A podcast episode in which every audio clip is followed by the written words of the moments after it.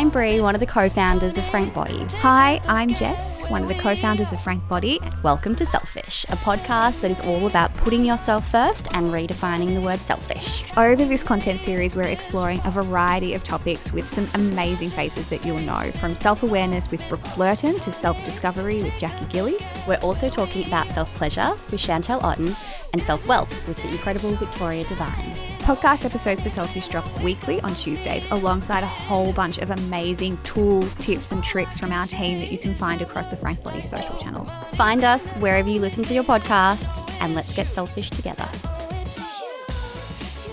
We just interviewed the incredible Victoria Devine. For those who don't know, she is an award winning and retired financial advisor, best selling author, and host of Australia's number one finance podcast, She is on the Money. She's also the founder and co director of Zella Money. V is oh, oh I'm going to say a really bad pun, a wealth of knowledge.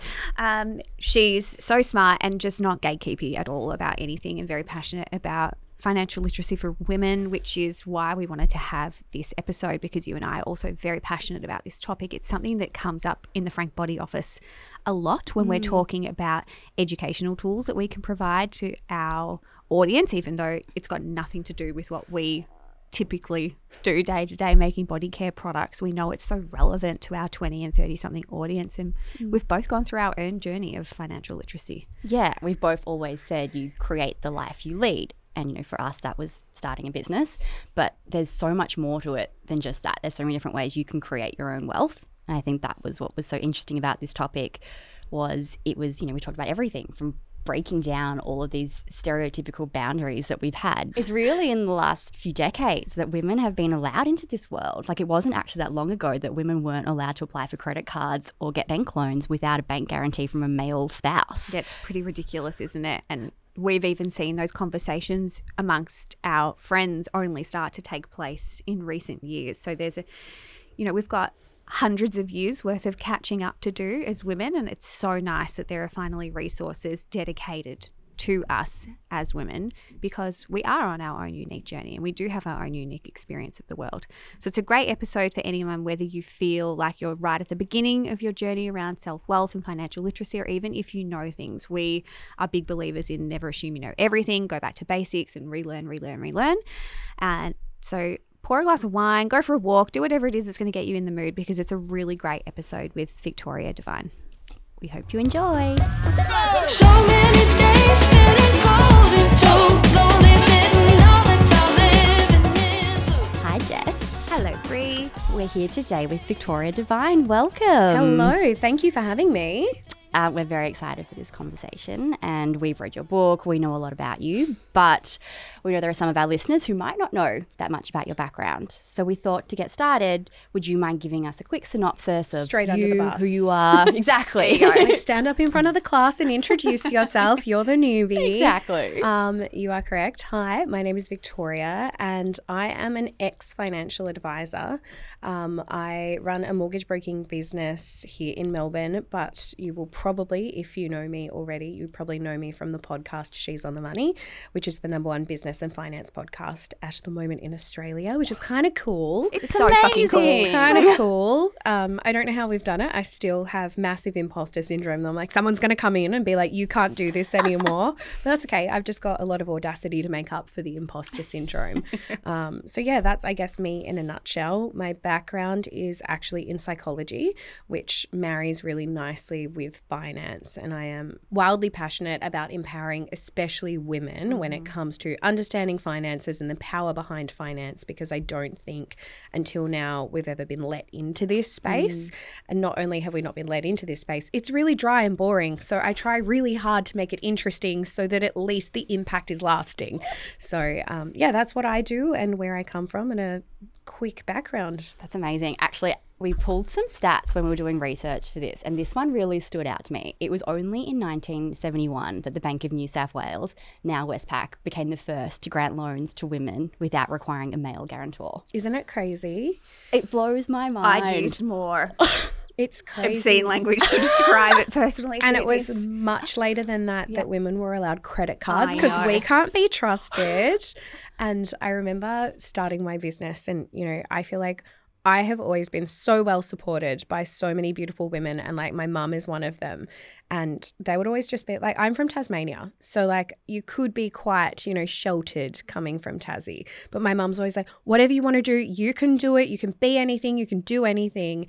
And I remember starting my business and being like, oh, I'm doing this, this, this, and this. And my mum's like, do you know that when she started like a business when she was 21, she bought a general store in Tasmania? She's like, I wanted to start this business, but her dad had to co sign on her loan to like buy the business. And I was like, wait, what? But what's your dad got to do with this? Like, what would my grandpa like have to say? Because if you know my family, you would know that my grandpa was a farmer who dropped out at grade nine and was dyslexic. So my grandma did all of the budgeting and the cash flow and the management of the farm. So I was like, that makes no sense. And mum's like, that's the world I lived in. Oh yeah, well, I feel like Insane, right? we still live in s- some version of that world. I remember buying my first house. Brie knows this story, and they asked me that when I was popping everything through for my loan, who helped me buy the house? Like there was just an assumption. Me. I helped me. I worked my ass off and saved and saved and saved and saved. I had no contribution from my family. Not that if you do, great, good for you. Ah, money win for you. Exactly. But the assumption there that oh. a single woman Oh. Where buying did a house, where did it come from? from? Who gave it to you? And there was the underlying message that it must have come from my dad. Did you forget to put your partner's details on the application? honey, you left some information Oh. off. It was very much like that. And even later on with my husband, asking him to guarantor a loan when he was at the stay at home parent in our in our family and not working at that time so and I was the breadwinner. I'm like, why I remember why? this makes no physical sense. I remember looking for our first property. My um, then boyfriend and I were buying together, now husband, and we'd go to all of these, you know, open homes and have a look at these like great homes, and I would be completely ignored. Oh, yeah. And my husband would be like, oh, I don't know, you should ask her. Like she's the financial advisor. Mm-hmm. She's the one that set the budget. She's the one that's actually done all the research on the sub. She's why we're here. Like Mm. My husband's always like, I'm just along for the ride. like, it's actually wild how many just like disregarded me and went straight to my husband to ask questions. Or you'd be at the bank talking about something and they would literally face their entire body to my husband. Mm. And thankfully, I've got a staunch feminist husband. And he'd be like, You're talking to the wrong person. Good. And I would always be like, Yes, Lay. this is uh, why I married you. Yes, King. So obviously we're going up against years and years of gender bias. yes. And learning how to break that down. And I think financial literacy is something that we've spoken about a lot. And I'll put my hand up and say it's something that I still need to work on. How did you get into a career in finance? accidentally. Like I, I wish I could say, oh my gosh, I just always knew that I was wildly passionate about finance. Um, I think I should have seen it coming. I'm born on the 30th of June, so I'm an end of financial year baby. My dad is an accountant. like it's kind of in a way written in my stars. but I think if you step back a little bit, I wanted to be a psychologist and I went through two degrees, you know, was working in the space of organizational psychology, kind of loved it, but hated how immeasurable the impact was. Like you guys are business owners, you would talk about employee engagement and mm. culture all the time. It's kind of like a feels mm-hmm. thing. It's not really like a measurement thing. And that was the space I was working in. So one thing that I really struggled with was kind of benchmarking and going, we have changed mm. because like a survey of how your employees feel today is going to be different to how they feel tomorrow. Mm. So hard to measure. And at the time, I was terrible with finances. So, like, I kind of flew through my degrees quite young, got it done, was the youngest consultant working in this like very corporate team. And, you know, I thought I was a big dog. I earned like $55,000, including superannuation, and it was the biggest salary I'd seen in my entire life. I thought I had made it at that point. Uh, so obviously I went to Saba and bought a whole heap of suits you so. I could fit in. Saba, And then classic. Saba's gateway drug to Scanlan I was to say, it's a step up discount. As Yep. a step up, you've got to make the step up. But obviously, on a $55,000 salary, that's not reasonable. And then I wanted to do all this other stuff with my life. I was like, well, I do. Obviously, I'm a bit nerdy. I don't know if that's coming across yet, but I wanted to do my MBA. And then through my MBA, I got offered a exchange program in France. And I was like, well, I want to do that, but I had no money because I'd spent it all at Scanlan. Uh, so the next best thing, obviously, you get a personal loan.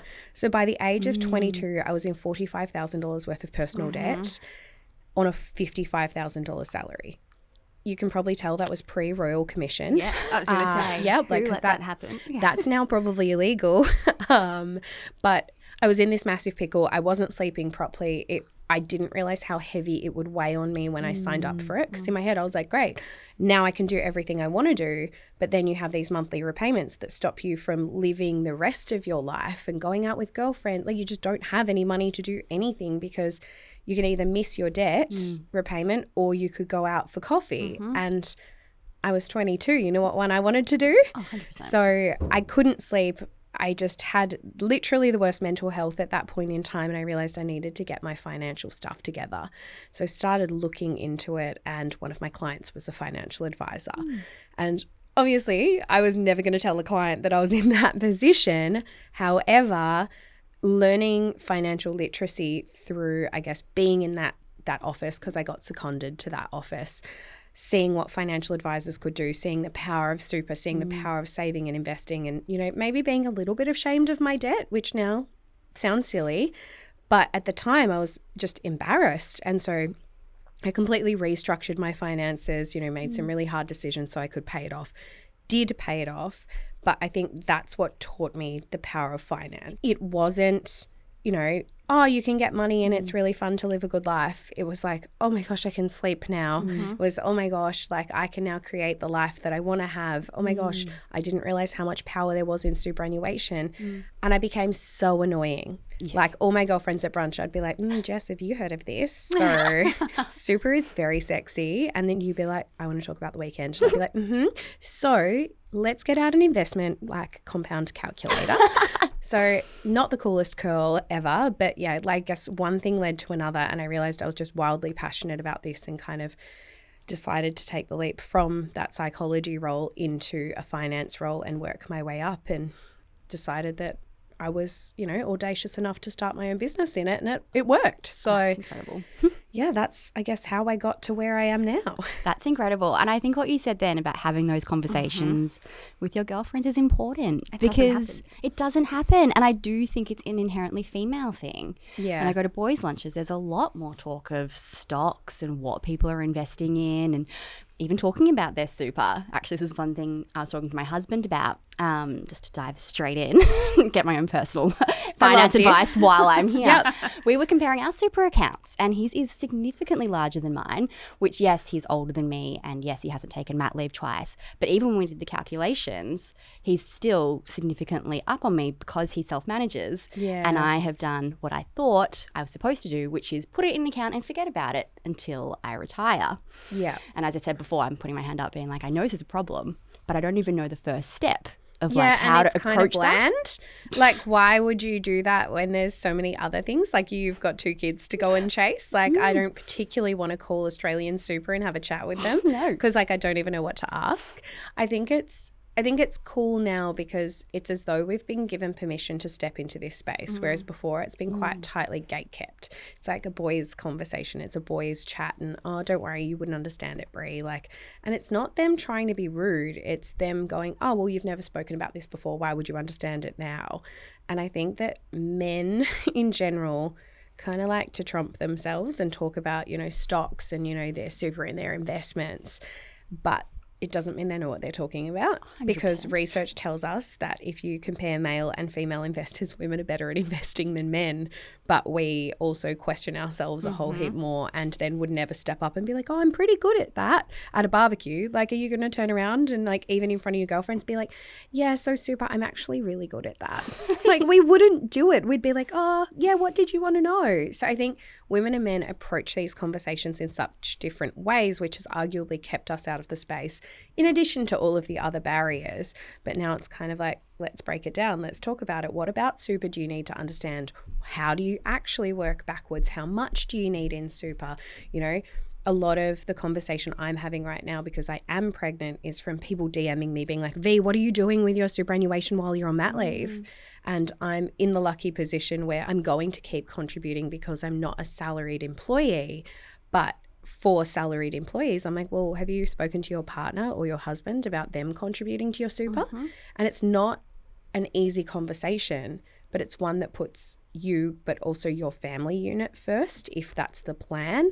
And I think, yeah, we should be having these conversations because it shouldn't be awkward. It's just, oh, you're going on mat leave? No worries. So is your partner contributing to your super or have you got this background plan to like, you know, not everyone has the cash flow to do that, let's mm. be honest. But have you got a backup plan that maybe when you return from mat leave, you just pay one or 2% more a year to make up for the time that you were off? Or, mm. you know, if you're young and going, one day I really want kids, can you bump it up It's a great so that we get there before the fact so that you're always a bit ahead.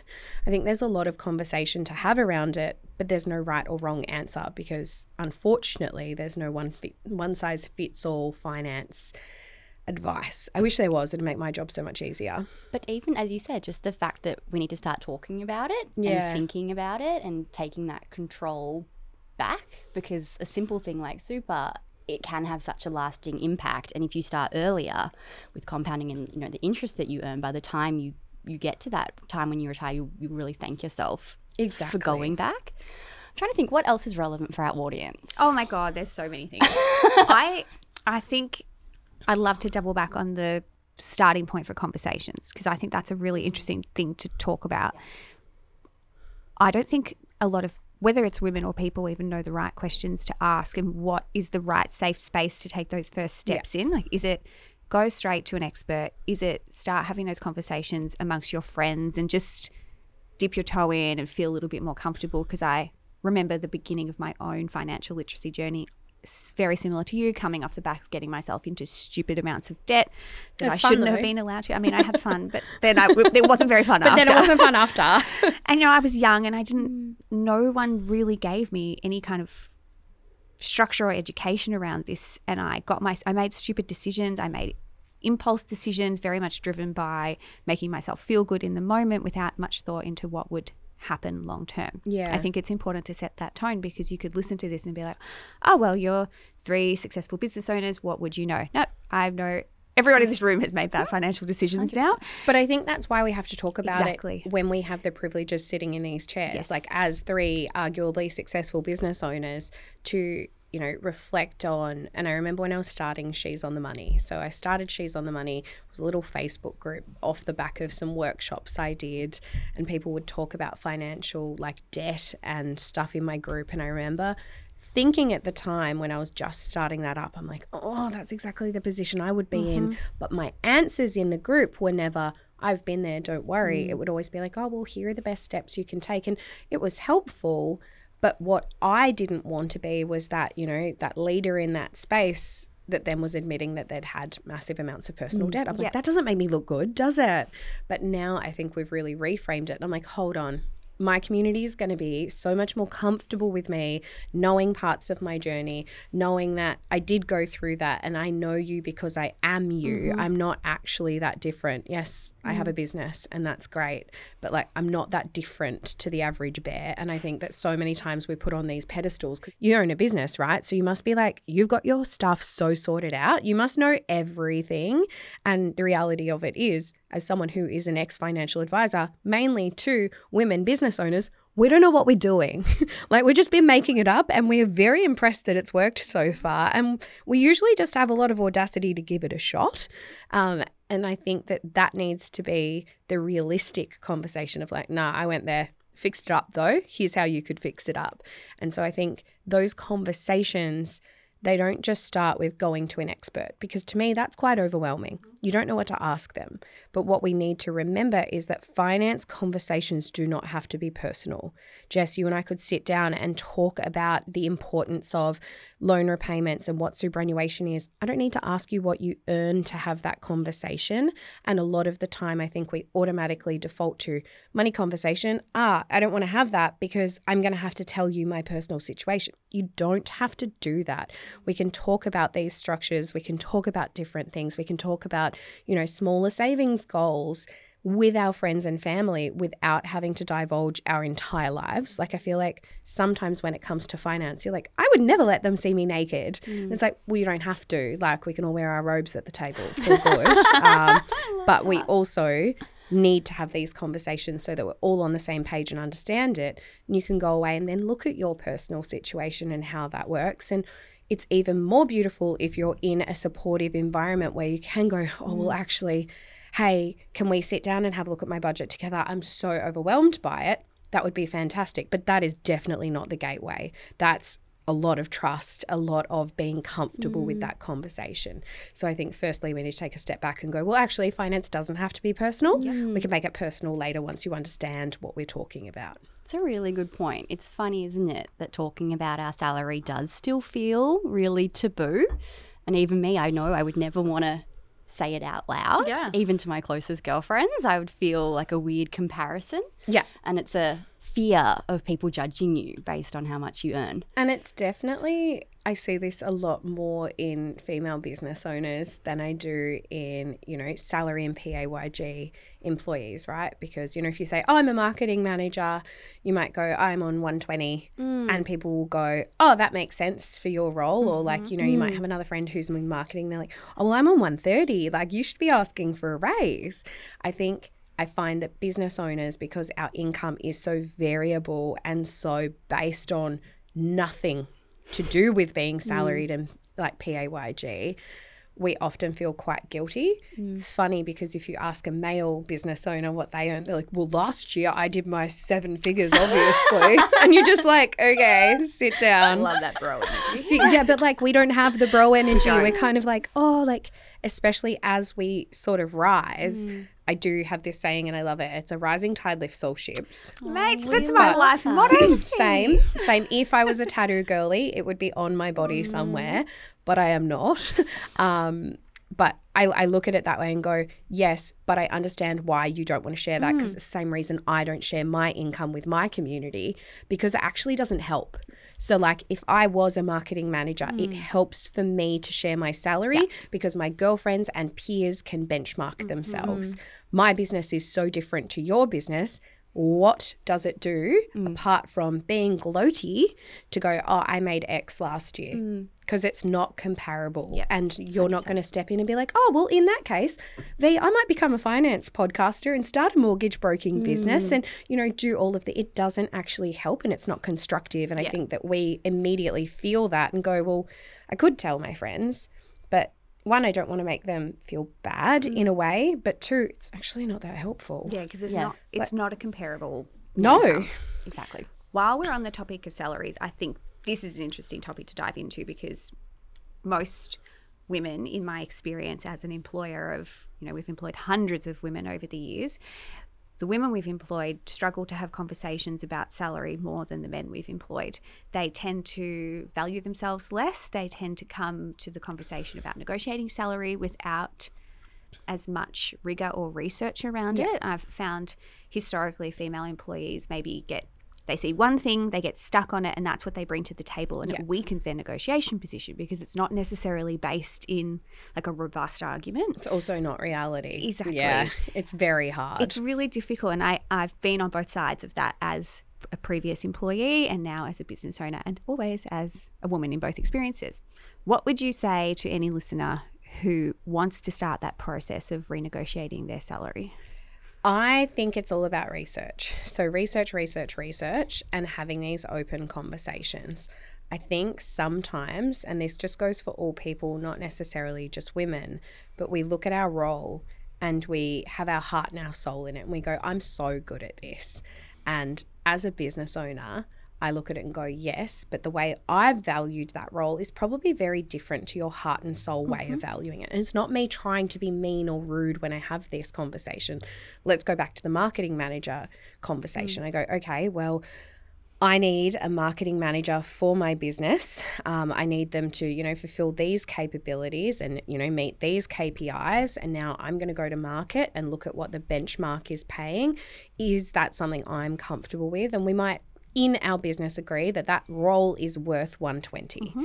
So if you're killing it at that role and that's fantastic, again, not being rude, we have to be realistic. Even if you are the best marketing manager, unless you're going to step up above that band and add additional value or contribute more, it makes no business sense to give you a salary increase every year for the same KPIs that are being met if the mm-hmm. role hasn't increased. Don't get me wrong, I do think employers need to be looking at making sure that we're increasing salaries with inflation to make sure that, you know, the employee mm-hmm. is actually able to buy the same things that they were able to buy last year. And obviously, a lot of roles, like this marketing manager example, it actually could be between 120 and 150. Mm-hmm. And you might go, okay, well, they've come in at 120. They are now growing in that role and adding additional value. We can increase that. So, as an employee, I would step back and go, all right, well, let's pretend that this is not my job. Can I evaluate this role? Am I being paid what the market should be being paid for this role? If the answer is no, and you've genuinely cross checked, because it's very easy to type in marketing manager into Seek and go, well, that one's 250 Yeah. um, that doesn't mean that the responsibilities are the same. So, cross checking those responsibilities and KPIs, it could be confronting because you could find out that you are being underpaid. Mm-hmm. So, I think being really pragmatic about evaluating your role, you might find out that you're on par, you're above par, or you're below. If you're on par, you can always have that conversation about whether there is any wiggle room. But it's actually about articulating your value to your employer and sitting down and going, like, all right, Jess, really want to talk about my salary. I've done some market research. Like, here's this, this, and this. But personally, I want to just share with you all of my wins from the year, how I've been really going above and beyond and what that looks for and what that looks like and how, you know, in the next 12 months, I'm going to add even more value. And I think sometimes we walk in and go, well, actually, I deserve a pay rise. I was mm-hmm. hoping for 10 grand. As a business owner, I'm going to be like, but why? Exactly. And I don't mean to be rude. I have a business to run. Mm. Like I have to go back. And I think a lot of the time employees are also offended when in the moment you don't immediately go, yes, no mm-hmm. worries. Like I have to sit down and go, all right, does that make sense? Does it make sense for mm. your role? How does this work? And it can be an uncomfortable conversation, which is why I think all employers should train themselves in having that chat and actually being able to sit down and be empathetic. Mm. Oh, all right. Well, let's talk about your role, knowing full well that you mm. don't have to say yes or no at the end of that conversation. Like, Brie, tell me, like, why, when, where? Oh, where are you getting that from? Oh, that's really interesting because it's a learning opportunity for you as mm, well. But more often than not, I will come to the end of a conversation like that and go, all right, well, I'm obviously going to have to think about that. It's a massive decision. Let me go and reevaluate it. And I have had to go back to employees before and said, look, I'm really sorry, but I can't give you that pay rise. But when I do it, I make sure that I go above and beyond with justification as to why and what it would look like to be able to give them that. I think the onus needs to be on both employee and employer. But as women, we don't know how to back ourselves. Mm-hmm. And I think that often we just need to take a leaf out of a mediocre middle-aged white man's like notebook and go, what would they do? They'd just ask for it, so why not give it a crack? Yeah. but like back yourself. And as a female, I think that often when we are backing ourselves and mm. doing our research, that boosts our confidence to have that conversation. Mm. And I think that if you are a valued employee, I'm sure both of you will agree. I'd prefer to have that conversation than for them to feel so awkward that they leave the business and then you're kind of like, well, I would have had that chat with you. Like, if that was something that, you know, you were looking for, I could have increased your responsibilities to make sure that you could get to that salary. And mm-hmm. I think we've all been in that position where we're like, why didn't you just say something? Yeah. Because, yes, your role right now, it's not going to be worth more. But if you're mm. saying you want more, you're actually a great employee. I would really love to be able to, you know, give you a few more responsibilities that do boost your salary. So the takeaway is research is always going to help you. I mean, that's true of pretty mm. much everything in life, isn't it? And if you're well researched, you're more confident, then you take that confidence into the conversation and the negotiation and always initiate it. If you feel like you need to have that chat, don't just sit on it and do nothing. Because your Exactly. employer your employer cannot read your mind. And 100%. and always know that the worst thing that they can say is no. Yeah. I don't think I've ever, as an employer, walked out of a conversation like that and been mm. like, I can't believe they've asked for that. I've always been like, oh, interesting. Like, I'll go do some research. I'll see what that's like. And to be honest, as an employer, I have so much more respect for you. I don't think it's embarrassing. Even if I mm. have to go back and say, sorry, no, it's not going to mm. work.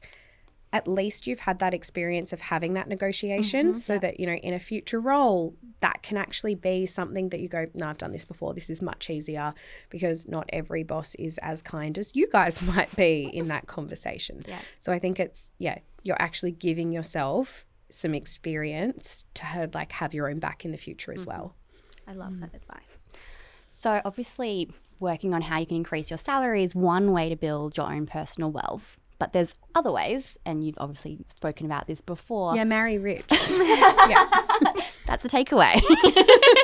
what um what are some of the other strategies that you talk about for building your own wealth? Is that investments, property? Investing is my favorite topic in the entire world. I don't think that that is a secret, but I think it really goes back to budget and cash flow as a basis. So I think so many times as women, particularly, we want to get ahead of ourselves because we already feel behind.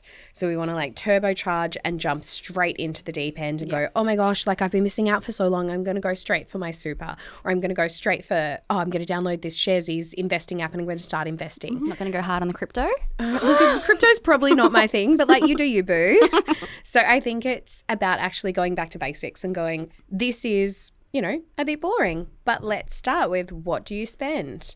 What do you earn? What do you owe? What do you actually own? How can we actually, you know, create those building blocks at the mm. base so that when you do start investing or you do start looking at your super and you do start contributing, those things are sustainable. Mm-hmm. So many times I have had messages from people who are so excited to start their investing journey and they're like, I put my first thousand dollars in. I'm so proud of myself. And I'm like, I'm proud of you too. And then a couple of months later, they're like, it's so annoying. I had to pull it all out. And I'm often, you know, quite pervy, want to have a convo with our community. And I'm like, well, why? And they're like, because, you know, I really like something popped up and I needed to pay for it. And I was like, if we had started at the foundations and you had an emergency fund and you had a really clear understanding of what was coming and going out, you would never have been in the position where you needed to dispose of an asset when it wasn't performing. Mm-hmm. And I think that we need to remember that to put ourselves in the best possible position, sometimes we have to do the boring work before we actually mm. get to investing. So I think if I was doing, you know, a hygiene check on someone, I'd go, all right, do you understand what you earn? And most people could turn around and be like, yep, I earn $65,000 a year. You go, great. How much do you spend each year? And they go, I don't know. and so you go, all right, we need to understand that number. What actually leaves your bank account? And so many times we feel overwhelmed because I, I didn't used to like doing this. Hmm. Look at your budget. You'd be like, ah, don't want to. I'm so embarrassing. confronting. Yeah. It's confronting. It feels icky. I remind myself that, wow, how am I spending $11 a day on coffee? That does add up, doesn't it? Um, how am I getting all of this like stuff that just is compounding? So I think we need to also change our mindsets around our budgets and go, all right, well, it's actually not confronting. It's not embarrassing. It's not anything. What it actually is, is a really good indicator of my values. Do I like coffee? Yeah, I do. Am I going to change that? Probably not. That's okay. That's not a problem at all. Because I think too many times we've had ingrained that to be financially savvy, you don't buy coffee out. Mm-hmm. To be financially savvy, you don't, you know, buy clothes and shoes and have have I guess interests mm. outside of saving, right? So I think looking at your budget and going, well, actually, a budget is not a strict set tool to keep me on track. It's actually a review document mm. of where my money flows and asking yourself, am I happy that my money is flowing in that way? And I look at it and you might look at my budget and go, well, V, I would never spend that much on coffee. And I might look at your budget and be like, well, I'd never go to the gym, so I don't know why you're wasting money on that. Mm-hmm. so I think it's really important to remember that your budget is yours. Mm. But if you can fully understand what's coming into your account and then also what's leaving and whether you're okay with it or not, that's that's the peak. It's not about going, oh well, this month we're only going to do, you know, $150 a week on groceries. Mm. My husband and I are massive foodies. Like we love fresh food, like we thrive off it. Mm. If we were to do budget meal planning, it just wouldn't work for us. I've tried it before. I don't like pre-prepared like meals. I don't like meal prepping. I don't like any of those things. Whereas my best friend is so good at that. I don't know how she does it. She is an actual wizard. but that's not going to work for me. Mm-hmm. So maybe my grocery budget isn't where I'm cutting down. Maybe it's somewhere else that I go, well, actually, I don't actually care that much about that. Can't believe I'm spending that much. Mm. So I think it's about looking at your budget first and mm. seeing it as a tool to understand where your cash is flowing because the second you know where your cash is flowing, you know if you have surplus. And if you have surplus, you then can create an emergency fund or pay down some more debt mm. and put yourself on the track to being financially secure. Mm. But if you bury your head in the sand about that budgeting component, it's all going to come falling down at some point when you start allocating money to things that are not sustainable. I love the idea of not having finance live in this bubble and looking at it as part of who you are as a person and using it as a tool to identify what you value and then sort of retrofitting mm. what your future budget may look like around that. And I think a lot of people might sit down to do that activity and they've got a lot of the messages that have been ingrained in them from mainstream mm. media about avocado toast if you're in your 30s and that your behaviors are somewhat Do you know if you don't eat avocado toast every weekend for 10 years, get this, still can't afford a property? hundred percent. I've heard some really interesting stats about salary versus price of house um, compared to prior generations. Do you want to dive into that? Because I think that's a very validating moment for a lot of twenty and thirty somethings who are constantly told. Have you heard this from me recently? I haven't heard it from you, but I've, I was gonna I've done a say- lot of my own research I was in this gonna space say I to argue with my just done. parents. Yeah, I have. Yeah, I like having arguments with people when I know I'm right. So like, I have to do a lot of research. Um, and earlier this year, I released my book Property with She's on the Money. So I'm a bit of a psycho when it comes to property stats and facts at this point in time. So if we go back to 1975, the average property was five or six times the annual income. However, today in Melbourne and Sydney, the average property price is between 12 and 24 times the average income. And if you go, all right, well, all the boomers are going to jump in here and be like, well, times have changed. Your interest rates are so much lower even right now. My got my first interest rate, it was 18%. And I'm like, sit down, Jerry, because if our incomes had kept up with the same level of inflation as our property prices had, the average income in Australia today would be $162,000 a year. Mm-hmm. But it is not, or sorry, I mean median when I say that. But the median income would be $162,000 a year, but it is not, it is $65,000 a year. So, how on earth are we meant to, on the average income, by the average house? It does not exist. Like this white picket fence dream that we all have. Like, I'm not here to burst a bubble, but I also am so that we can be a bit mm-hmm. realistic. Because I'm so sick of our generation being told that we are, you know, not frugal enough and we don't save enough and you know our values are absolutely skewed and we don't have our heads screwed on when in reality even if we sit down and do the maths and we are so committed for some people that's still not the reality and I, I like the example of, you know, The Simpsons. I wasn't allowed to watch it as a kid, so I just find it really novel today. Um, but The Simpsons are a perfect example of this, right? You've got Homer and Marge. Marge doesn't work. Homer, he's just got a blue collar job. He works in a factory, but he has purchased a house, have a family car. They have three kids. They're able to take those kids on a holiday each year. Might not be a big, fancy international European adventure, mm. but like they're going on a holiday. They're somewhat, let's just romanticize it here, enjoying each other's company and able to put food on the table each and every mm. single day. You don't see that they are struggling in any way. That is impossible today. So you couldn't have this Simpsons family exist hmm. in 2024 if a dad is just working a blue collar job with an average income. You cannot buy a property. A car is a stretch. Putting good food on the table each and every single day is hard. Putting kids through education makes it even harder. And you just go, wow, the reality of the world has changed. Hmm. But I don't think a lot of people's mentalities, especially people who got to experience buying their first home for $150,000 and then they sold it for $2 million, mm-hmm. um, they don't really understand how much it's changed because they haven't been part of that. Yep.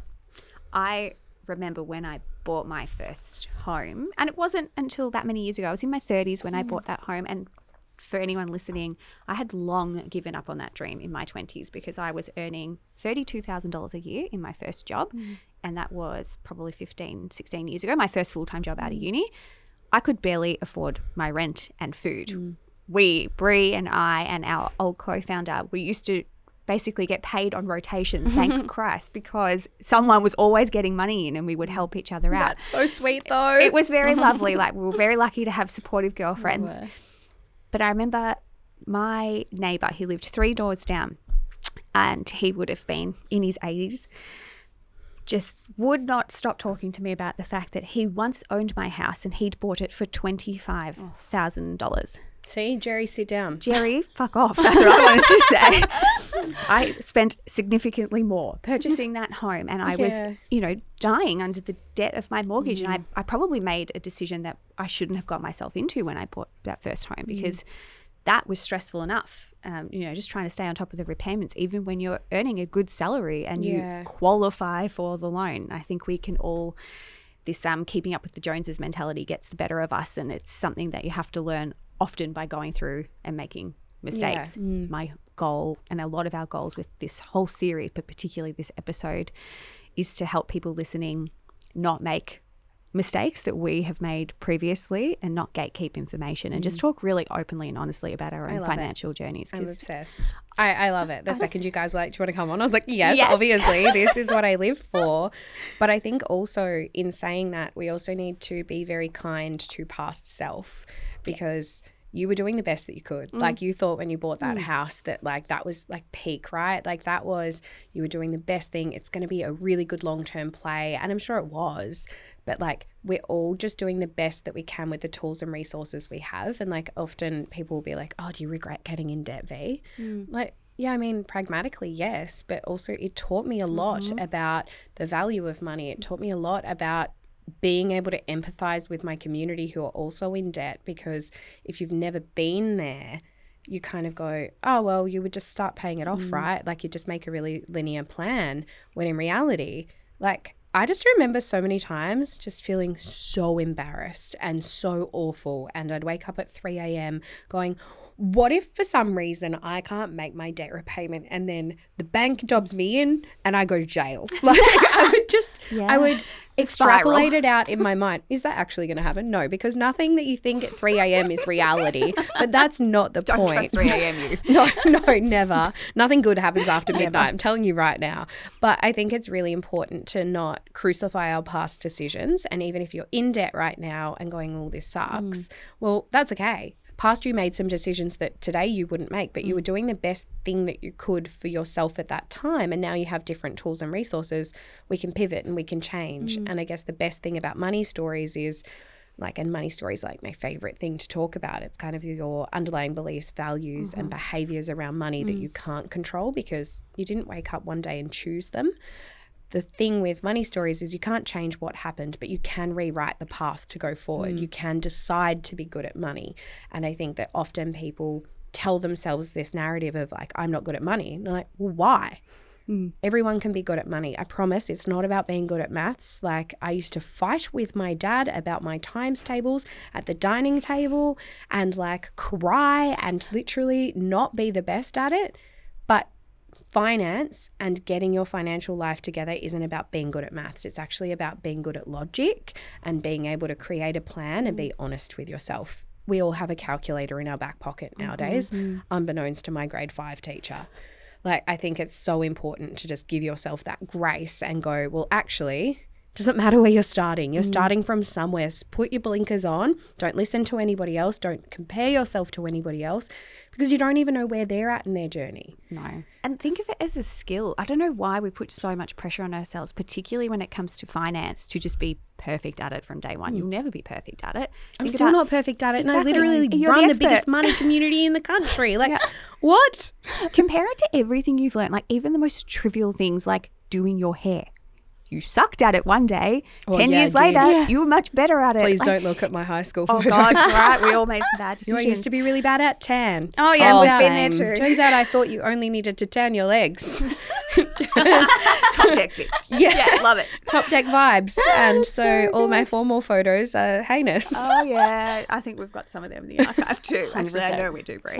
oh my god, yeah, yeah. One of our sayings is "There's no such thing as a stupid question," which obviously course. is a cliche, but I have to apply that to myself. You know, I'm 36 and I'm in a very privileged position that I have a wealth management company. I have really good accountants. Yeah. but I still have to force myself to sit in those meetings because they're they're pretty boring. They're boring. aren't they? So boring. See, I used to try so hard to make them interesting. I'd be like, "Do you just want the cliff notes on this?" And most of my clients would be like, "Yep." And I'd be like, "Great." and ask questions. Ask all the stupid Yeah. questions. Why are you not making me money? Do you suck at your job? Uh, and they'll be like, "No, Bree, it's the economy." And you'll be like, "Well, you've always got an excuse, don't you?" um, going back to property, Yes. um, because obviously it is really challenging. But I'm assuming there's still people out there who are like, yes, I know, but I still really want to buy something. yeah, and I want you to buy something too. It Are just looks any- a bit different. Hey, Are there any tips that you can suggest for people how they can research more or what they can start to do, even if they're not in the position to buy something now? Yeah. What they can start doing now to set themselves up to maybe be able to buy something in the future or to maybe not make some of the same mistakes that we made where Mm-hmm. they buy something they can't afford or pay too much in stamp duty. We tried it for you guys. Bad idea. Just don't do it. Um, stamp duty. Also, understand what that is because that is terrifying. Um, but I think it goes back to what I was saying before about budget and cash flow. Again, so boring, but understanding what's coming in your account and then what's leaving your account and what you have the mm. power to save and invest. It is going to take you longer to save a deposit than the two or three years that you had envisioned a couple of years ago it would take. Like, I think so many of us, we enter our early 20s and we go, I'm going to party for a while. I'm not going to take anything too seriously. And then when I'm like 25 or I start to get serious, I'm going to save for a few years and I'll definitely buy property before 30. Mm-hmm. I'm sorry, that's probably not going to work. It is taking my clients between six and 10 years to save their deposits if they are saving it 100% on their own. I would say also understand how you will purchase that house when you purchase it. Have aspirational conversations. Are you actually in a position or the very privileged position where a guarantor might step up? You've mm-hmm. got a parent or a family member who has said, Well, actually, I really want to help you here. Mm-hmm. Understand that and what that means and what they would need from you, because I'm a very big believer in not just stepping into a guarantor loan, because obviously that's fantastic. But can we prove to ourselves that we have the capacity to pay back that mortgage? Can we prove to ourselves that we have the capacity to save a little bit so that we have some money in our offset when we get that loan so that we're not you know, up the financial creek. So I think it's really important to understand that. Also, understand what types of loan and government schemes are existing that could mm. benefit you, because a lot of the time, people have this idea in their head that you need to have a minimum of 20% to buy a mm-hmm. house. And I want you to have 20%. It doesn't mean I want to spend it all on the property. At mm. the moment, a lot of people that we're buying with are 10% deposits. We might be paying a little bit of LMI. Depending on their financial situation and their job, they might actually not have to pay the LMI. But there are good ways to get in earlier than you think. So understand what they look like. Because do you know how many people we've sat down with at Zella Money and been like, oh, yeah, yeah, yeah, you actually don't need this full 20%. We could like do it with the 10% and actually we can take this additional 10%, pop that in your offset. That's great. And they're like, wait, what? I've been literally mm. killing myself for the last 12 months to get this final 10%. Mm-hmm. And you're saying I don't need it uh-huh. That's crazy. talk to a broker before you even finish saving so that you kind of have a bit of a plan mm. And be realistic about what type of property you're purchasing. I'm sorry, but the property my dad purchased for his first house, mm. um, three bedroom, gorgeous house, never going to happen for me. Yeah. So, what does that actually look like? And instead of fantasizing and going on realestate.com.au or domain or whatever platform you're on and looking at what's for sale, switch tabs and look at what has sold mm. because the sold prices will be there and they are far more realistic mm. For what you're actually looking for. Because sometimes the property will be listed at like 550 and you'll be like that makes sense. Mm. And you go to the and you go to the auction and then you're disheartened because it went for 650 and you're like well that was out of my budget. Mm. So what are properties in the area that you want selling for? And then if you want to take it a step further make a spreadsheet and put down the sold properties in one column, what they sold for, what your budget is, and then why you would have purchased that property. Mm. So you would have purchased that property because you're like, oh, the kitchen wasn't that great, but it was north facing and it had a really beautiful courtyard.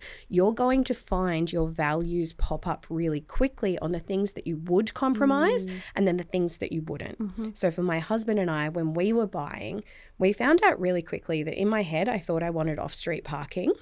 And then when we started looking at properties, that obviously adds significant cost. Mm. Every property I looked at, I was like, oh, I actually care about the garden space. Yeah. Like, I that street, I can park on street. I'm fine with that. My car's still from 2006. I haven't changed it yet. Um, so she's fine on street. so I think really having those nuanced conversations with yourself, mm. but doing them before you've got the deposit so that you've got this really clear idea of what you want to buy. Mm. It can be aspirational. And don't forget, you can change your mind later. Just because you've planned to buy an apartment in mm-hmm. the CBD, you might pivot once you've spoken to a good broker and they might introduce you to a buyer's advocate. And they're like, So we're thinking mm. you buy a little bit further out, and that could be a stepping stone into your next property. And you might go, Actually, fantastic. Mm. So I think it's have the conversations early talk to your friends who have also purchased property about their journey and you know the costs that they saw pop up unexpectedly talk to you know lots of property people and even listen to just podcast content on it like it's so helpful Books for beginners. Everyone, you feel like an idiot buying it. Best nineteen dollars you'll ever spend. 100%. Go and rent it mm. from the li- go get it from the library. No, it's free. It's free. There's so much, even if you are Or progressed in your journey. have you that seen you that learn. spotify has recently introduced mm-hmm. audiobooks so if Oh, you have yes. a spotify membership they're all free Yep. I need to talk to Spotify about whether I get royalties on that or not. A hundred 'cause, uh, percent, you should be. Sorry, where you're just giving my book away for free? Hmm. All right, I mean slay, but like, I mean, great I people getting access this? to the That's advice, but you spent your time writing that book, so let's have a chat with Spotify. weird, Yeah. weird, but okay. The other one that we really want to talk about that I think is going to be relevant to our listeners and is relevant to a lot of people we've been talking to is about the HECS debt. Yeah. And in my mind, when I went through uni, I'm like, the HECS debt, it's, HECS is the best loan you can get. Yeah, But there's been changes recently. I still believe that. Okay, just so great. That's know. good Still think it's the best loan you can get. But there's been changes recently that I don't know if everyone is aware of what they are and how they can affect their own personal position. Do you Are mind you going into that a little bit? the, The indexation, indexation rate? Yeah. Yeah. Yeah. So the indexation rate, um, it's important to understand that that actually fluctuates.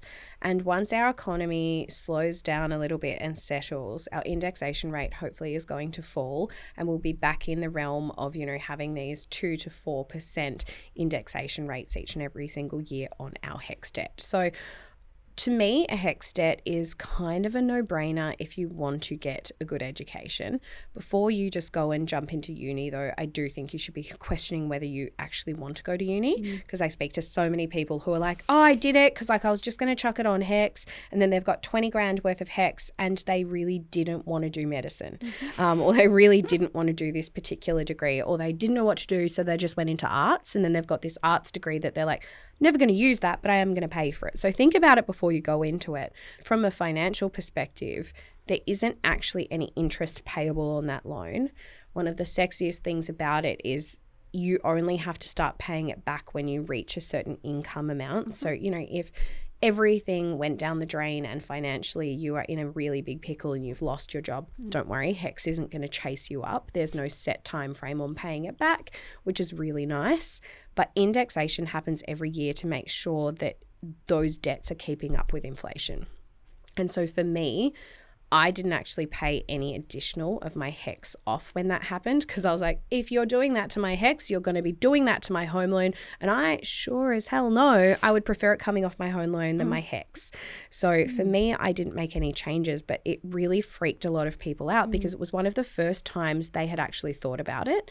Because to have 7.1% indexation happen, you kind of go, wait, I didn't sign up for this. I didn't want interest on my loan in reality, you have actually been paying indexation for every year you've had it anyway. It's usually just an amount of two or two point mm, five percent that you've never really like blinked at because you're like, mm. oh, whatever, that's fine, no worries. Seven starts to make you you take it seriously, mm. and a lot of people freaked out. But that's not a forever number. Next year's indexation rate, I am assuming, is going to be about five because indexation rates are based on the last two years of financial performance, mm-hmm. not just one. I reckon it'll be about five, and then a year after that, it'll probably drop back down to two to three and a half. I So we don't need to freak out too much. I don't think we have to freak out at all. It does get added. The problem with indexation, though, is it makes you freak out because let's be honest, 7%, whether it's indexation or it's interest, you are paying it and mm-hmm. it is not that sexy. And you sometimes look at it and go, but I didn't even pay that much off this year and I'm going mm-hmm. backwards. Importantly, it's one of the loans that mortgage brokers and banks don't care so much about. So my HECS debt is still obnoxiously high because I've never prioritized it and should. Um, I'm still sitting on like I think seventy or eighty thousand dollars worth of HECS debt because it was like way higher than that. We were like real nerdy, um, and I took on a lot of it. But even with that amount of HEX debt, it didn't impact my borrowing capacity to get into a first home earlier.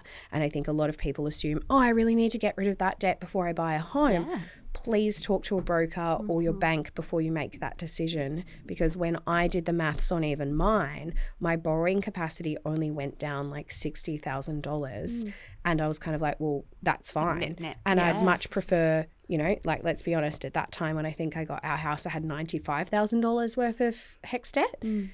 You're telling me that I would have to pay off $95,000 to get $60,000 more capacity on a loan. Mm. If I've got $95,000, I'm putting it into my mortgage and not worrying about that 60 grand, if that mm. makes sense. So I think you need to do the maths, you need to understand what it means and not just assume debt equals no house because that's not the reality.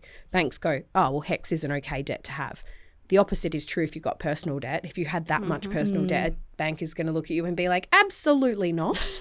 um, but that's where you want to have a good, trusted broker to mm. talk to you about, all right, well, this is going to impact you here and this is going to impact you there. So it's it's interesting how it works, but I wouldn't worry too much about HECS. Mm. What I would worry about is, you know, do you actually have additional cash flow coming in? Lots of my past clients, when I was a financial advisor, didn't prioritize their HECS, but did prioritize investing mm-hmm. because the return on their investment portfolios was higher than what their HECS debt return mm-hmm. was. So even this year, for an example, HECS debt was indexed at 7.1%. And obviously, the Australian share market has been hit, but on average, over the last 30 years, the Australian share market has returned at 9.8%. So you look at the two and you go, "Hmm, actually, long term, I always use the phrase, when in doubt, just zoom out and look at the big picture, which is going to make more sense for me. Triggering something that's giving me anxiety because I don't know enough about it, or investing for the long term. There's obviously no right or wrong you do you. You can absolutely pay it off because if it's one of those things that is keeping you up at night and you can't sleep over it, mm. then we need to deal with it. Yeah. but if you look at it and go, well, I'm planning on making this financial decision or that financial decision, do the maths, do it properly, get some professionals involved, and then make the decision. I think that's really good advice, and I think that'll give people a lot of comfort. Hopefully. Because also, feel like- mortgage brokers are free. So I think a lot of mm. people will assume that you need like a wealth management company to like sit down and do the maths for you. You go to a mortgage broker, they're hoping that at some point you'll convert to mm-hmm. being a mortgage owner and therefore they'll get paid by the banks. Mm. Until then, shoot them a message. Be like, this is my plan. I want to buy. I want to do this. How does my HECS impact that? And they'll let you know. And that could be a completely free process. Yeah, that's really good advice. I think what you touched on there is interesting as well. I think a lot of the time when we have debt, it feels risky. Yeah. And I think everyone has It's a scary. different scary, but everyone has a different risk profile. And you might not know what your risk profile was. My life motto is risk it for the biscuit. I had that on the back of the jumper, on the back of a jacket. It's kind of I'm like, I like taking risks. I'm an entrepreneur. I'm happy to back myself. You're my dream client. However, it's changed. My risk Yeah. profile has evolved, and it's particularly in the last. I was going to say, is it because you've had kids? I think so. Yeah. and it's not even just money. I was saying to Jess the other day. No, it's life. Yeah, Like yes, going skiing. I'm scared of going skiing. We're all scared of dying all of a sudden. Because I'm like, oh, if I actually hurt myself or if I actually like something bad happens, there's there's there's more to lose. Why is it that I feel exactly the same way? This is so first world about skiing, but my husband's still chucking himself off the side of literally every black run. And I'm like, you could die, sir.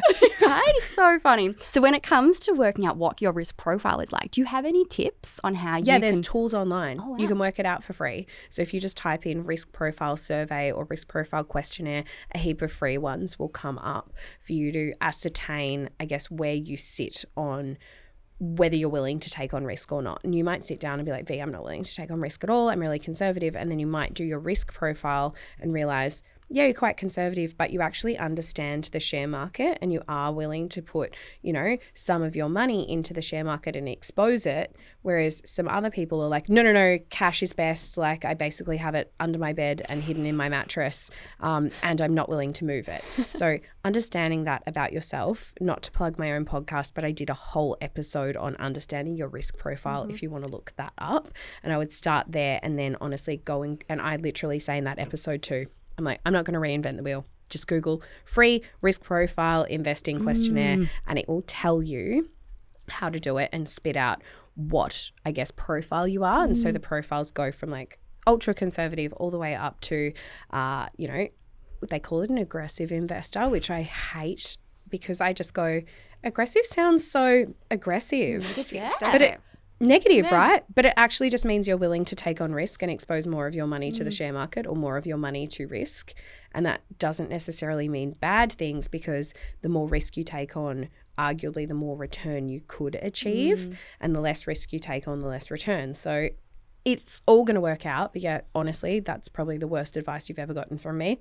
Google it. I like it. I like it too.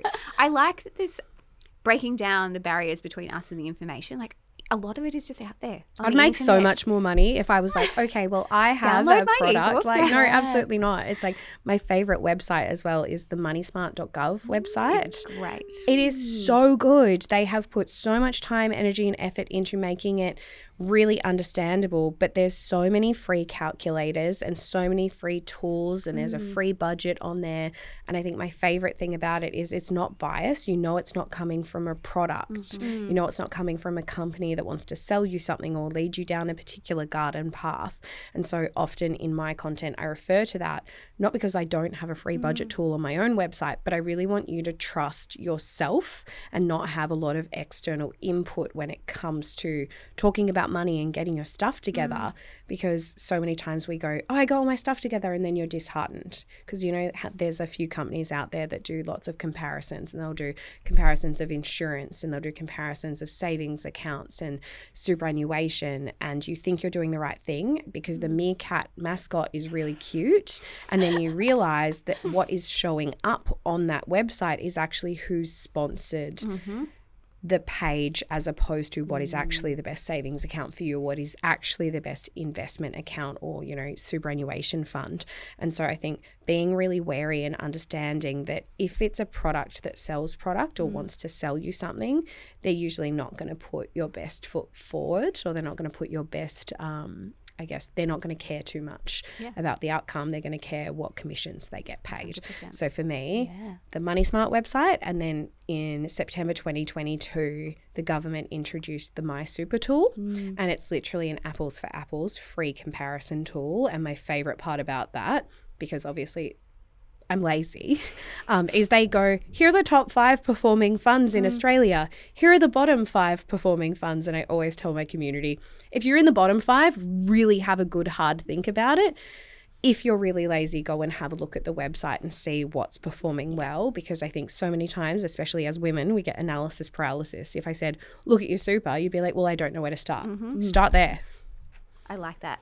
Um, when we're talking about growing our wealth and this concept of investing, I think a lot of people don't quite know where to start. They feel like they don't understand even the basic concepts of it. Yeah. And there's this idea of um, having debt and spending money on investing or contributing money to your investment portfolio. They seem counterintuitive to some people. Starting, assuming that someone listening is going to have some form of debt, whether it's credit card, personal loan, Yep. HECS, or mortgage. What's the basic getting started in your investment journey advice? Okay, so step back for two seconds. Understand there's good and bad debt first. So, good debt would be things like HECS and your mortgage. And if you've got a HECS and a mortgage, um, it doesn't mean you can't invest. If you've got personal debt or credit card debt, I would. Tr- I would personally be trying to tackle that first because the interest rate on that debt is so significantly higher than what you can earn from investing. You're shooting yourself in the foot, and paying off debt to me is an investment in itself, and it teaches you that you can save and invest because you've clearly smashed down that debt. And the second that's gone, you can contribute those funds to investing. The next thing is don't get analysis paralysis. So, like, zoom out and go, well, why do I want to invest? You go, okay, well, I want to invest for my future. Or maybe you want to invest because, you know, in 10 years you want to buy your first property. So, understand that. Then go, all right, well, how lazy am I? do I want to be a trading girly? Am I someone who's going to log into an investment platform every single day and trade trade stocks? Mm-hmm. No, I don't even do that. Well, I do do that sometimes for fun, but it is fun only. Do I want to manage my own portfolio where I have direct shares, but they require, you know, ongoing maintenance and rebalancing and evaluation because, you know, one of them might stop performing and then you've got to make a decision about switching it out. It's what a lot of wealth management companies do, and it's why people pay wealth management companies so much. Mm-hmm. Can you do it? Absolutely, you can, but research tells us that your portfolio performance will be significantly lower if you're doing that and you're not educated, mm-hmm. as in you're not doing that for work. The next is you might go, all right, well, I want a more hands off approach, and you might pick a managed fund or an exchange traded fund. And both of those things sound really mm-hmm. complex, but I promise they're not. An ETF is literally exchange traded fund, and it is a basket of shares that a fund manager has mm. picked for you. And you go, I like the idea of that ETF and what you hold. And if something isn't performing, they switch it out for you. Mm-hmm. And that's relatively mm. sexy. So we like that. So work out the type of investment you want to make. Because I think so many times we start going, I'm going to go to Google, what's a good investment? And then we're accidentally in crypto. Or we are, you know, buying specific shares, or we've found ourselves on a Reddit forum and we're like reading through what mm-hmm. other people have bought. But that's not us. So we want to understand the type of asset we want to purchase and our budget because a lot of platforms these days have essentially barriers to entry. Mm-hmm. So these are just examples. They're not like sponsored or anything like that. It's just me going, here's a tangible example.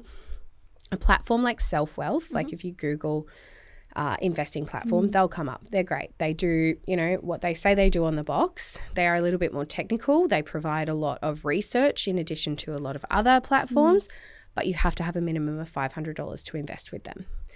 Compare that to a platform like Sharesies, which is a little bit more user friendly. It's more app based, less like they're doing the research in the background, but less overwhelming research for you. You can invest as little as one cent. So if you're going, you know, I actually am a bit more of a technical investor, Victoria, I do want to be provided with those reports. I do want to go down that route of like kind of self managing a whole portfolio. Well, maybe mm. the first option makes the most sense for you. There's six million out there. That's definitely not a recommendation. But if that's not working, and you go, that's a bit much. Maybe you want to start with your first five bucks on Sharesies. Mm. And you go, well, actually, I don't really want to put my money where my mouth is right now. It's investing for the very first time. $500 could be your life savings. Maybe we actually go and put five bucks in an ETF and see what that does for mm-hmm. three months. And we start building up from there. I, I really like the idea of uh, micro investing platforms as well. That's where you invest really small amounts over a longer period of time. But to me, they're kind of like a gateway drug to investing because the second you do that, you're a bit worried. But then you start to get really comfy with it and you mm. start adding another $10 a week or a month. And then, you know, that $10 turns to $100. Mm. And then all of a sudden you go, no, no, no, I understand this ETF and this one and I've bought these and that makes sense. And I'm not too worried because it's, again, not my life savings. Mm. My biggest tip when starting to invest would be take the pressure off and stop trying to put your entire life savings in. Lots of people go, oh my gosh, V, I've started listening to your podcast. And I'll be like, Slay, great idea. They'll be like, I've got 20 grand in savings, but now I'm so worried it's not working for me and I want to invest it. That's the worst idea you've ever had. Mm-hmm. Not because it's not practical. Like you could go see a financial mm. advisor, have it invested perfectly, right? It would be fine. But you're not confident. Mm. So start small and grow because that's sustainable mm. over your lifetime. Do you know how many people invest that life savings? They see the market go down one year, like over the last two years, we have been absolutely pummeled. And they go, oh my gosh, I need to dispose of all my assets. I can't believe my 20 is now 18 and I don't want to lose any more. And they convert it back to cash and never invest again because they've had the worst experience ever. Mm-hmm. Whereas if you are a educated investor, you understand that some years you're going to have positives, some years you're going to have negatives. I have a share portfolio personally that when I log in and it's negative, I still feel sick. Mm-hmm. I look mm-hmm. at it and I go, oh, I hate that what have I done wrong? And then I have to remind myself one, Victoria, you're an ex financial advisor. You should know better than this. But two, when in doubt, zoom out. And then I look at the overall performance of my portfolio and like I've had it invested for 10 years and I'm like, she's looking pretty good when you, you zoom out. Mm. So I think really starting small and then growing because like from little things, big things really do grow. Yep. And a lot of the time people go, can't retire for 10 bucks, Victoria. What's the point? Mm-hmm. You go, yeah, but one day you've already set up this beautiful, like, I guess, pathway to investing. You're already doing it. One day when mm. you get that pay rise or have some additional cash or, you know, finally decide that, you know, school fees are over mm. and you can allocate that money somewhere else, you're now in a position to scale it mm. instead of start from scratch. And starting from scratch is the hardest part.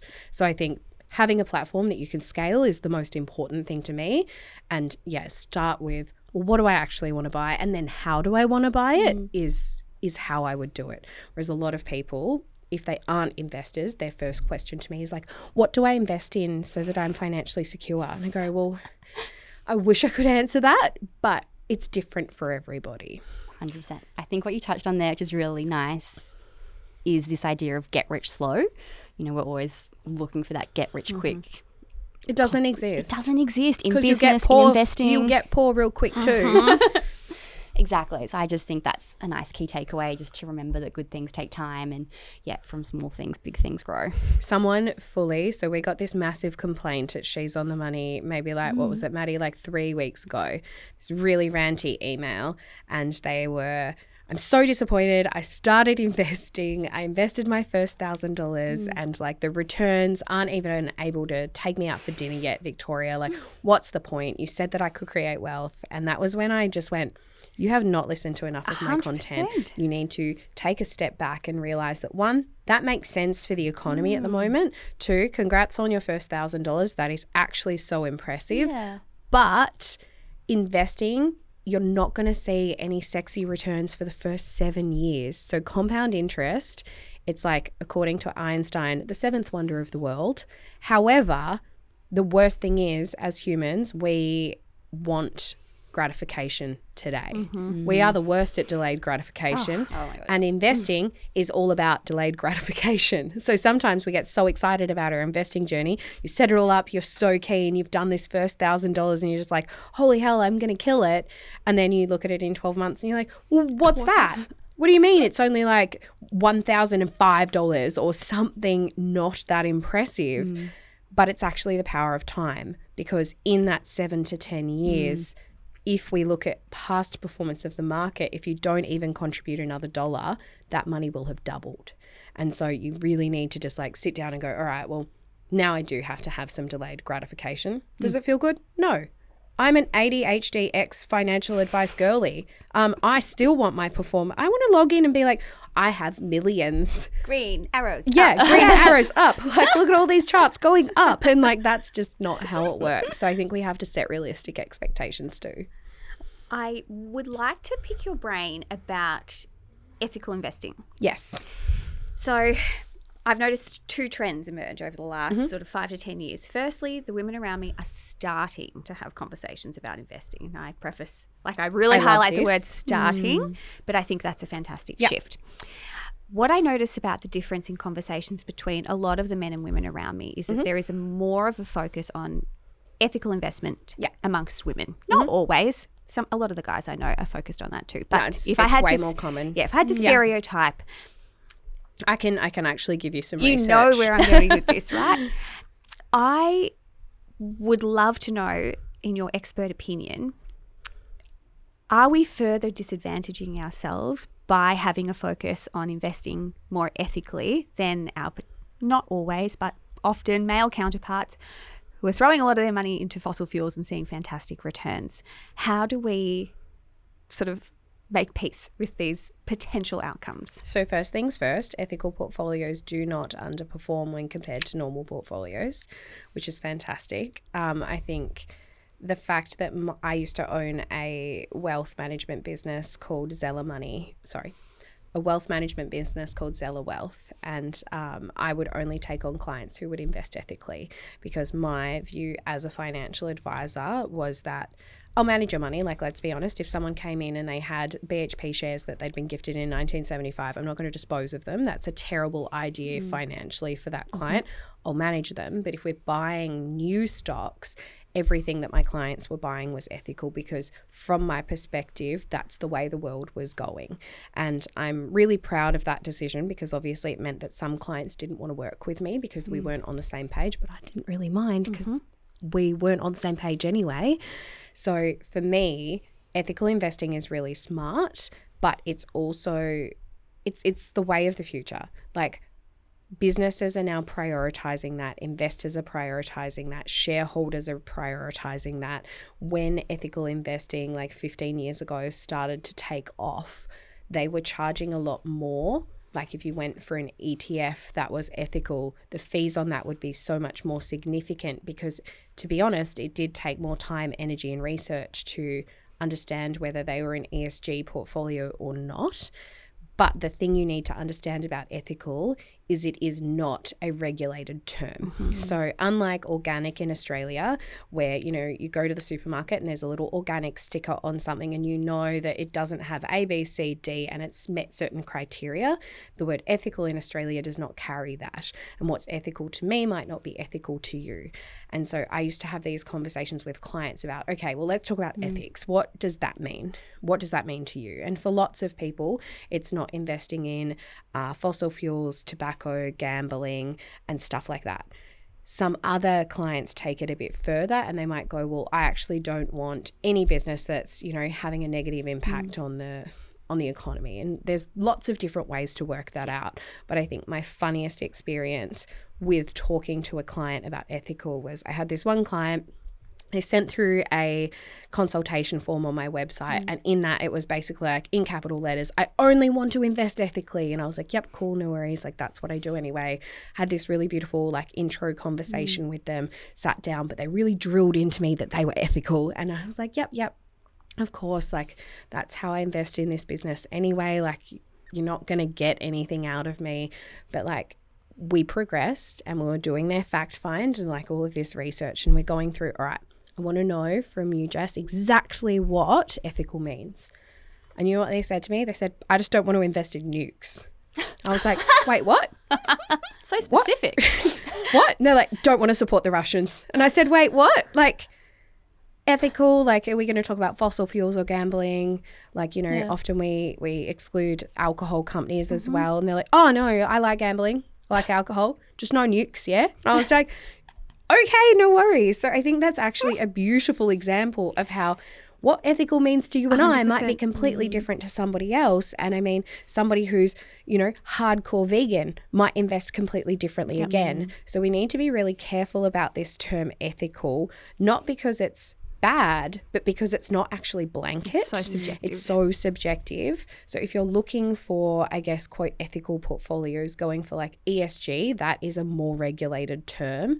Um, but then also really understanding that in the investing space, greenwashing is massive. So people will use the term green or sustainable mm. when they aren't green nor sustainable, and there's not a lot you can do about that because that's just the name they've decided to call their company. Yep.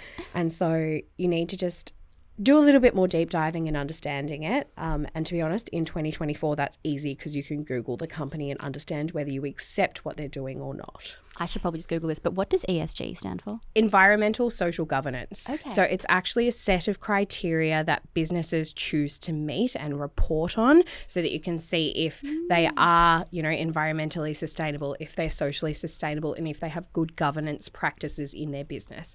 And so that's something that to me I always fell back on mm-hmm. because I'm just real nerdy. I like having a structure. I like having proof. I like being able to go to my clients, go, no, I made this decision for all of these reasons. But then, kind of to me, the ethical thing is the cream on top. Mm. So, are they treating their staff well? Are they paying their staff well? Are they impacting the environment and society well? Do they have good governance mm. practices to make sure that that is sustainable? To me, that's more important than the word ethical. I totally agree. And I love that answer. I think I went on my own journey of discovery, and that's what everything about mm. self wealth is. Like, it's a constant learning. I'm a big ETF girl too. And there was one I can't remember the name of it that I was looking at, but it was a focus on environmental sustainability. And when you actually mm. dove into the portfolio, the number of technology companies in there whose servers alone were using you know mm. nationwide levels of water just to power them they might have like this one tiny sustainability practice Yeah. that's ma- allowed them to qualify Yeah. and you just have to Or they've got like a really good HR program, Right, and you're like, yeah. wait, what? How did you get in? how did you get in here? Yeah, I think everything we've learnt today keeps coming back to two fundamental things for me. Understanding your values because they're going to guide a lot of your decision making and my values might be different to yours, V, Mm. And that's okay. yours. That's actually really cool. yeah, you learn something about yourself. That's an amazing outcome. And research. Yeah. But like research doesn't have to be hard. I No, think you to be honest, research with a lots glass of, of women. Oh, that's the only way I research. like, are you joking? Um, but I think a lot of women here, you need to do your own research, and then they throw their hands in the air and they're like, "Well, how do I do my own research?" And the answer is honestly, start with Google. If you don't know what an ETF is, Google it, understand the structure, watch some YouTube videos, listen to a podcast. Now you understand what an ETF is. Great. What ETFs exist? Like, how are they constructed? What are they made up of? And when I say that, I mean what what are the names in the list? Because you're correct. Like sometimes you read ethical or sustainable and then think it's fantastic and then BHP is the number one holding and you're like mm-hmm. wait what?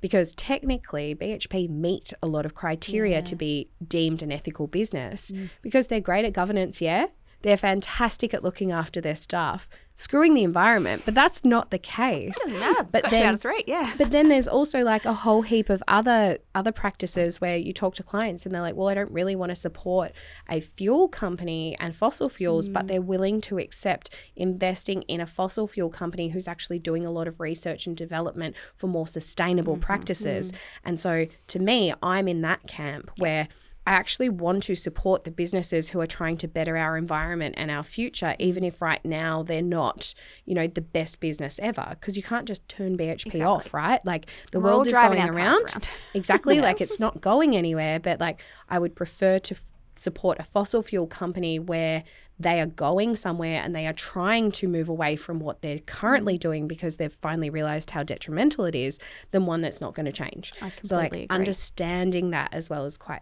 is quite helpful. But like when I say do your research, sometimes it can be as basic as listening to a podcast, googling terms you Mm. don't understand, watching YouTube videos. Like it doesn't have to be academic. Yeah, that's so good. I want to ask you one final question because we've been looking at the course you released earlier this year and it's all about setting goals. Yes. Can you give us some sneak peeks or some insider tips on how you can start setting goals? Yes. So I think, again, it goes back to literally everything we've been talking about in this episode, and it's really about your values.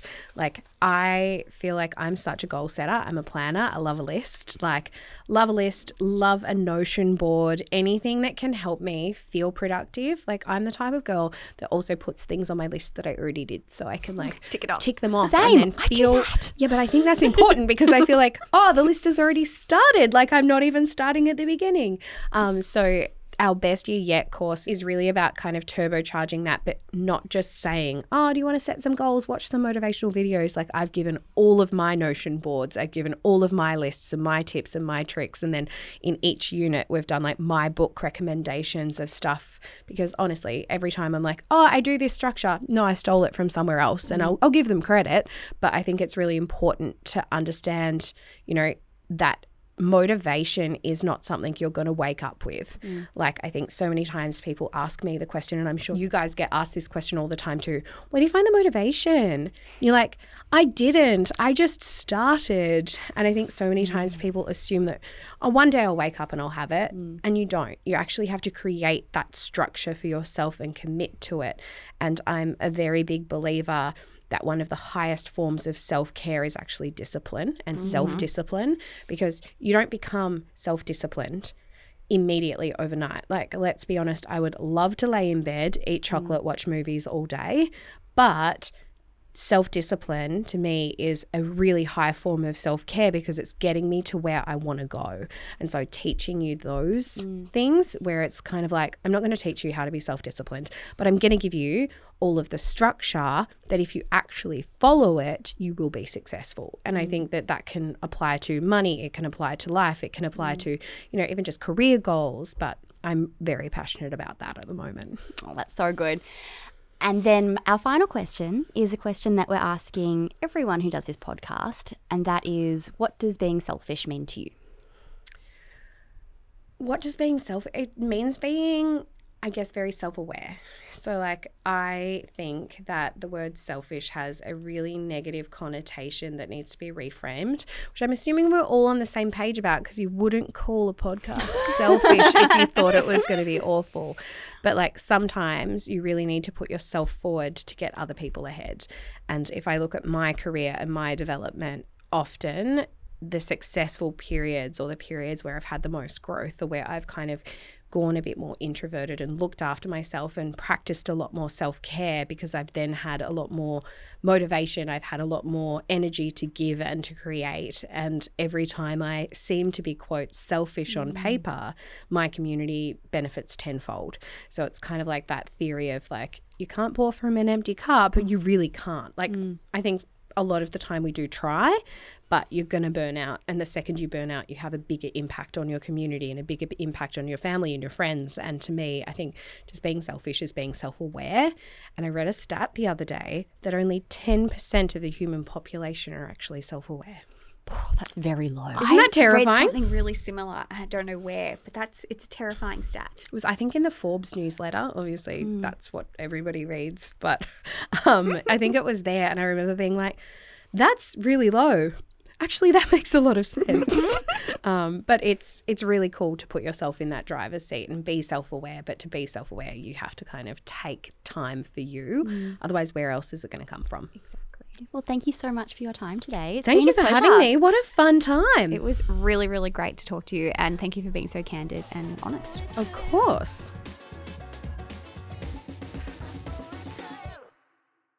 This episode of Selfish was recorded on Wurundjeri land. Always was, always would be Wurundjeri land.